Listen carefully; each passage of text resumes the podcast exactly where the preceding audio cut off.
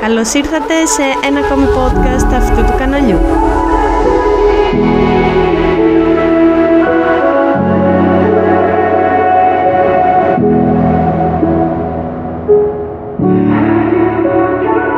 Σήμερα θα σας δώσω απάντηση σε μία ερώτηση που μου κάνουν πάρα πολύ συχνά πελάτες, κυρίως εκείνοι που έχουν ήδη κάποιο e-shop ή αυτοί που ξεκινάνε να ανοίξουν τώρα κάποιο e-shop.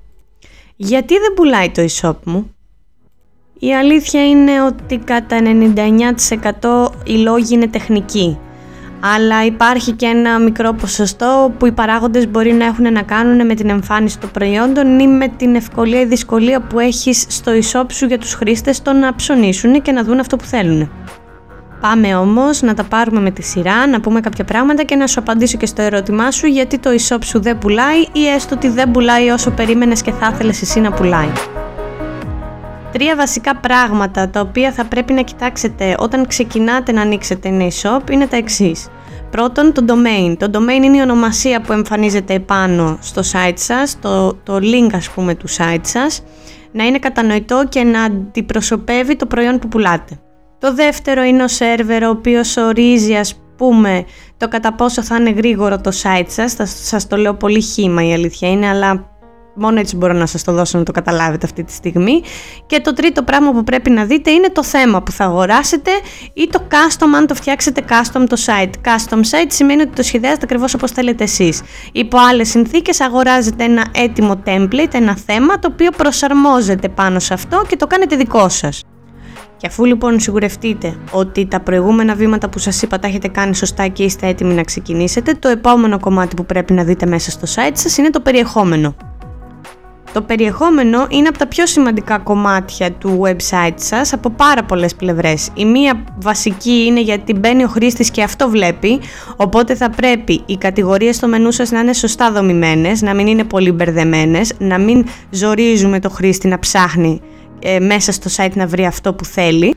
Ταυτόχρονα θα πρέπει να είμαστε σίγουροι ότι τα χρώματα που έχουμε χρησιμοποιήσει παραπέμπουν τον χρήστη σε κάτι το οποίο είτε εμείς το θέλουμε λίγο πιο σοβαρό, είτε εμείς το θέλουμε πιο εκπτωτικό, είτε το θέλουμε λίγο πιο παιχνιδιάρικο. Ανάλογα με το ύφος που θέλουμε να κρατήσουμε στο site μας θα πρέπει να επιλέξουμε και τους χρωματισμούς, τα banner, τα, τα γραφιστικά. Θα πρέπει όλο να το στήσουμε πάνω στη φιλοσοφία του καταστήματος.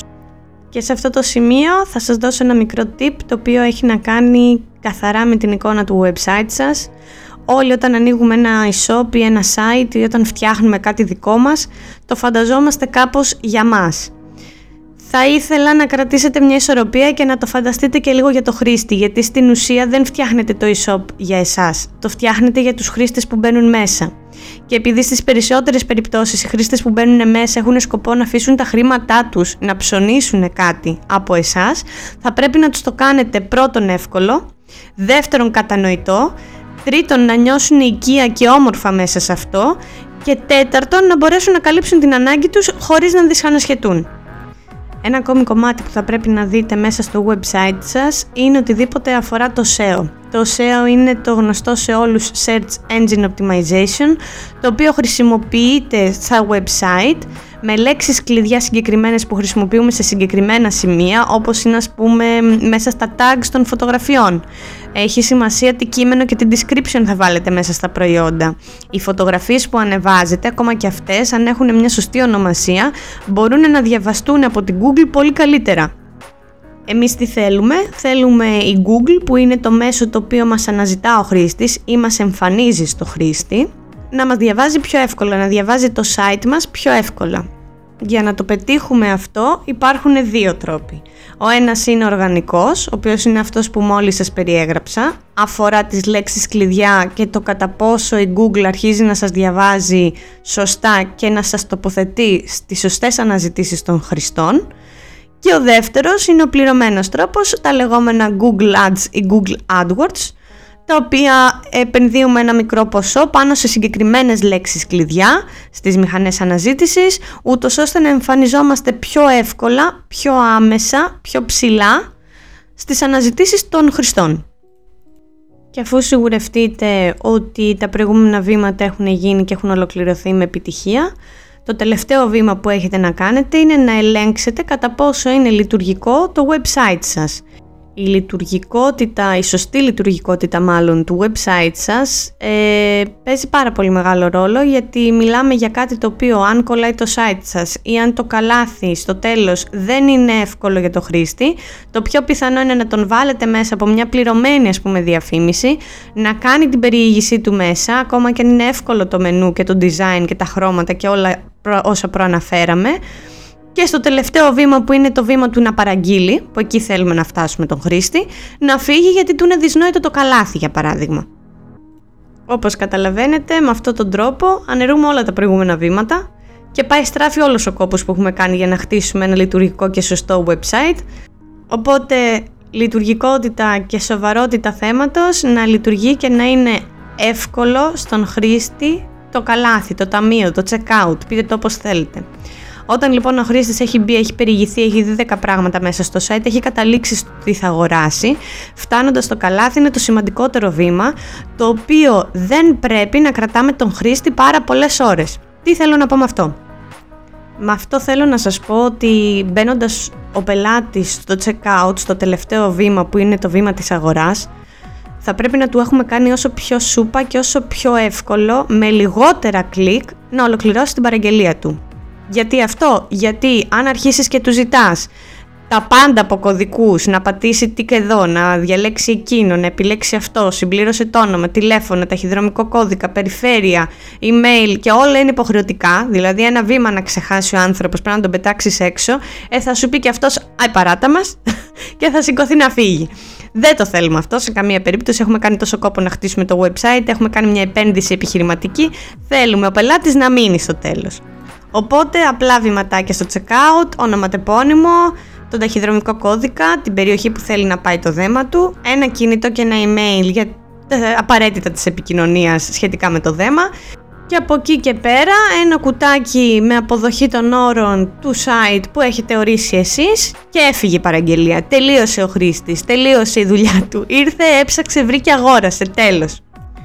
Η δικιά μας η δουλειά όμως δεν σταματάει εκεί. Η δικιά μας η δουλειά είναι να έχουμε ρυθμίσει από πίσω, να φεύγει το αυτοματοποιημένο email με τον αριθμό παραγγελίας και τα στοιχεία της παραγγελίας στον πελάτη, στο email που έχει δηλώσει ο πελάτης και όταν βγαίνει το voucher, γιατί βγαίνει ένα voucher για να στείλει το δέμα, όταν βγαίνει το voucher να φεύγει επίσης ένα αυτοματοποιημένο email το οποίο θα λέει τον αριθμό του voucher και με ποια εταιρεία courier έχει σταλεί για να μην χρειαστεί να το ψάχνει ο πελάτης. Τώρα, σε αυτό το θέμα, ας πούμε, θα μπορούσατε να βάλετε και κάποιες, ε, κάποια τρικάκια μέσα στο site, όπως είναι ο εντοπισμός δέματος, να μπορεί ο χρήστης δηλαδή με το κινητό του ή με τον αριθμό παραγγελίας ή με το email του να δει πού βρίσκεται το δέμα του. Και αφού έχουμε ολοκληρώσει όλα αυτά τα βήματα που είπαμε και είμαστε ok με όλα αυτά, νομίζω ότι εκεί είμαστε έτοιμοι να κάνουμε το, να βγούμε, να βγάλουμε το site μας και να είναι έτοιμο να πουλήσει. Δεν σας απάντησα όμως την ερώτηση του γιατί δεν πουλάει το e-shop σας. Ο πιο συνηθισμένος λόγος είναι κάποιος από τα τεχνικά χαρακτηριστικά που σας ανέφερα πριν από λίγο. Ο δεύτερος χαρακτηριστικός λόγος, ο οποίος έχει αρχίσει και πέφτει σε ποσοστό, είναι τα μεταφορικά. Οι χρήστες δεν θέλουν να πληρώνουν μεταφορικά. Αυτό προφανώς είναι κάτι που δεν μπορούμε να το αλλάξουμε, δεν μπορεί η επιχείρηση να υπομειστεί τα μεταφορικά του πελάτη ε, παντού, εκτός αν αυτό ενσωματωθεί στην τιμή. Υπάρχει και αυτό το ενδεχόμενο. Και ο τρίτος και βασικός λόγος, ο οποίος ε, πιθανό να μην πουλάει το e-shop σας, είναι γιατί δεν έχετε τοποθετηθεί σωστά διαφημιστικά στα κανάλια προβολής που θα μπορούσαν να σας βοηθήσουν. Τι θέλω να πω; Πιθανόν να έχετε κάποια σελίδα στα social media της επιχείρησής σας αφού έχετε ανοίξει το e-shop σας. Πιθανόν να πατάτε και το κουμπάκι Boost Now από κάτω. OK, okay. δεν είναι αρκετό. Θα πρέπει από πίσω η στρατηγική σας να είναι πολύ συγκεκριμένη. Θα πρέπει να θέσετε στόχους, πού θέλετε να πάτε το e-shop σας, πόσες είναι οι παραγγελίες οι οποίες επιθυμείτε και είναι κατανοητές και κερδοφόρες για την επιχείρησή σας; Mini tip εδώ πέρα κρατήστε έναν αριθμό αληθινό και όχι έναν φανταστικό αριθμό. Ε, θα πρέπει να βάλετε στόχους στο τι χρήματα μπορείτε να επενδύσετε για να μπορέσουν αυτές οι παραγγελίες να έρθουν πίσω σε εσάς και φυσικά να καταλάβουμε και να κατανοήσουμε στην ουσία ποιο είναι το κοινό που απευθυνόμαστε διαφημιστικά και σαν website, ποιο είναι το κοινό το οποίο θα αγοράσει από εμά, ποιο είναι το κοινό που αγοράζει από τον ανταγωνιστή και γιατί αγοράζει από τον ανταγωνιστή. Είναι λόγω τιμής, είναι λόγω εικόνας, είναι λόγω αυξημένης διαφήμισης του budget. Παίζουν πάρα πολλοί παράγοντες από πίσω. Ωστόσο πάντα υπάρχει χώρος και χρόνος για οποιονδήποτε να πάρει μερίδιο της πίτας, όπως το λέμε εμείς στη γλώσσα μας, να πάρεις ένα κομμάτι της πίτας, γιατί η αγορά είναι μια πίτα, και να κάνεις και εσύ το παιχνίδι σου, να δουλέψεις και εσύ το ισόπ σου. Δεν αποκλείει κανέναν, κανένας ανταγωνισμός. Στο χέρι σου είναι λοιπόν, αφού ακολουθήσεις όλα τα προηγούμενα βήματα και αφού βάλεις στόχους και αφού κοιτάξεις το κοινό σου και θέσεις τη στρατηγική που θέλεις να δουλέψεις πάνω στο e σου, να λειτουργήσεις σωστά, μεθοδικά και να περιμένεις τα αποτελέσματα. Τα οποία αποτελέσματα η αλήθεια είναι ότι πλέον, γιατί τα παλιότερα χρόνια αργούσαν περισσότερο να έρθουν, πλέον δεν αργούν τόσο να έρθουν. Τα αποτελέσματα έρχονται. Το θέμα είναι πόσο σωστές και πόσο γρήγορες κινήσεις θα κάνεις εσύ πάνω σε αυτές τις πλατφόρμες. Κατά πόσο εσύ θα πιστέψεις πάνω στο e-shop σου και κατά πόσο θα το διαφημίσεις. Δυστυχώς ή ευτυχώς το να δημιουργήσεις απλά ένα e-shop και να το αφήσεις και να περιμένεις να έρθει πελάτης είναι ο πιο δύσκολος δρόμος που μπορείς να επιλέξεις. Οι περισσότερες περιπτώσεις τα χρόνια έχουν δείξει ότι όσοι ξεκινήσαν ένα e-shop και δεν αποφασίσαν κάποια στιγμή, αν όχι την πρώτη μέρα, κάποια στιγμή μέσα στο χρονικό περιθώριο που τους δίνεται να το διαφημίσουν αυτό το e-shop, σταματήσανε να ασχολούνται με αυτό το e-shop γιατί δεν τους έφερνε κέρδος και το παρατήσαν και τελείως μετά από ένα σημείο.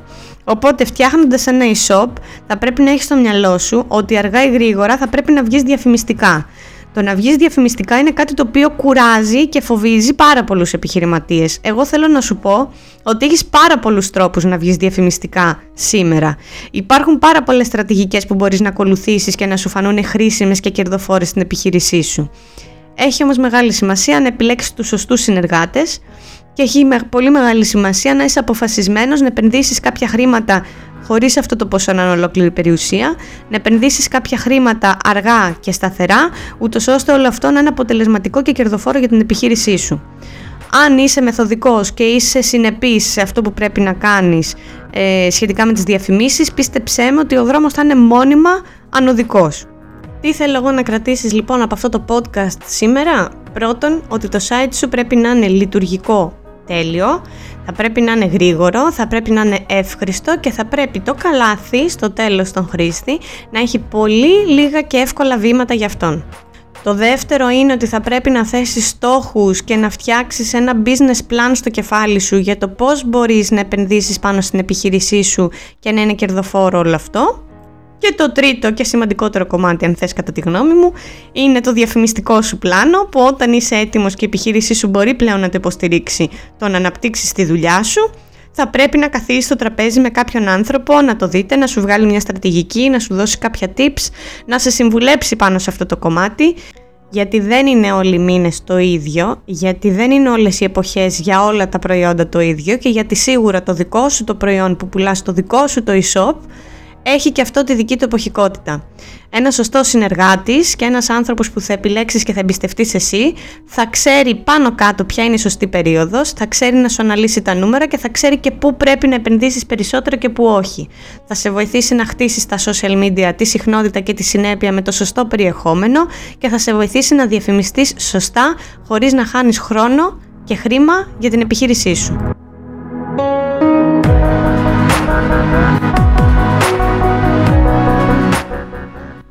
Αυτό ήταν το σημερινό podcast. Ελπίζω να σου φάνηκαν χρήσιμα όλα αυτά που σου είπα και ελπίζω να μην αναρωτηθείς ποτέ ξανά γιατί δεν πουλάει το e-shop σου. Μείνε συντονισμένος σε αυτό το κανάλι γιατί έρχονται και άλλα επεισόδια γύρω από τα social media και το digital marketing. Μέχρι τότε, φιλιά πολλά!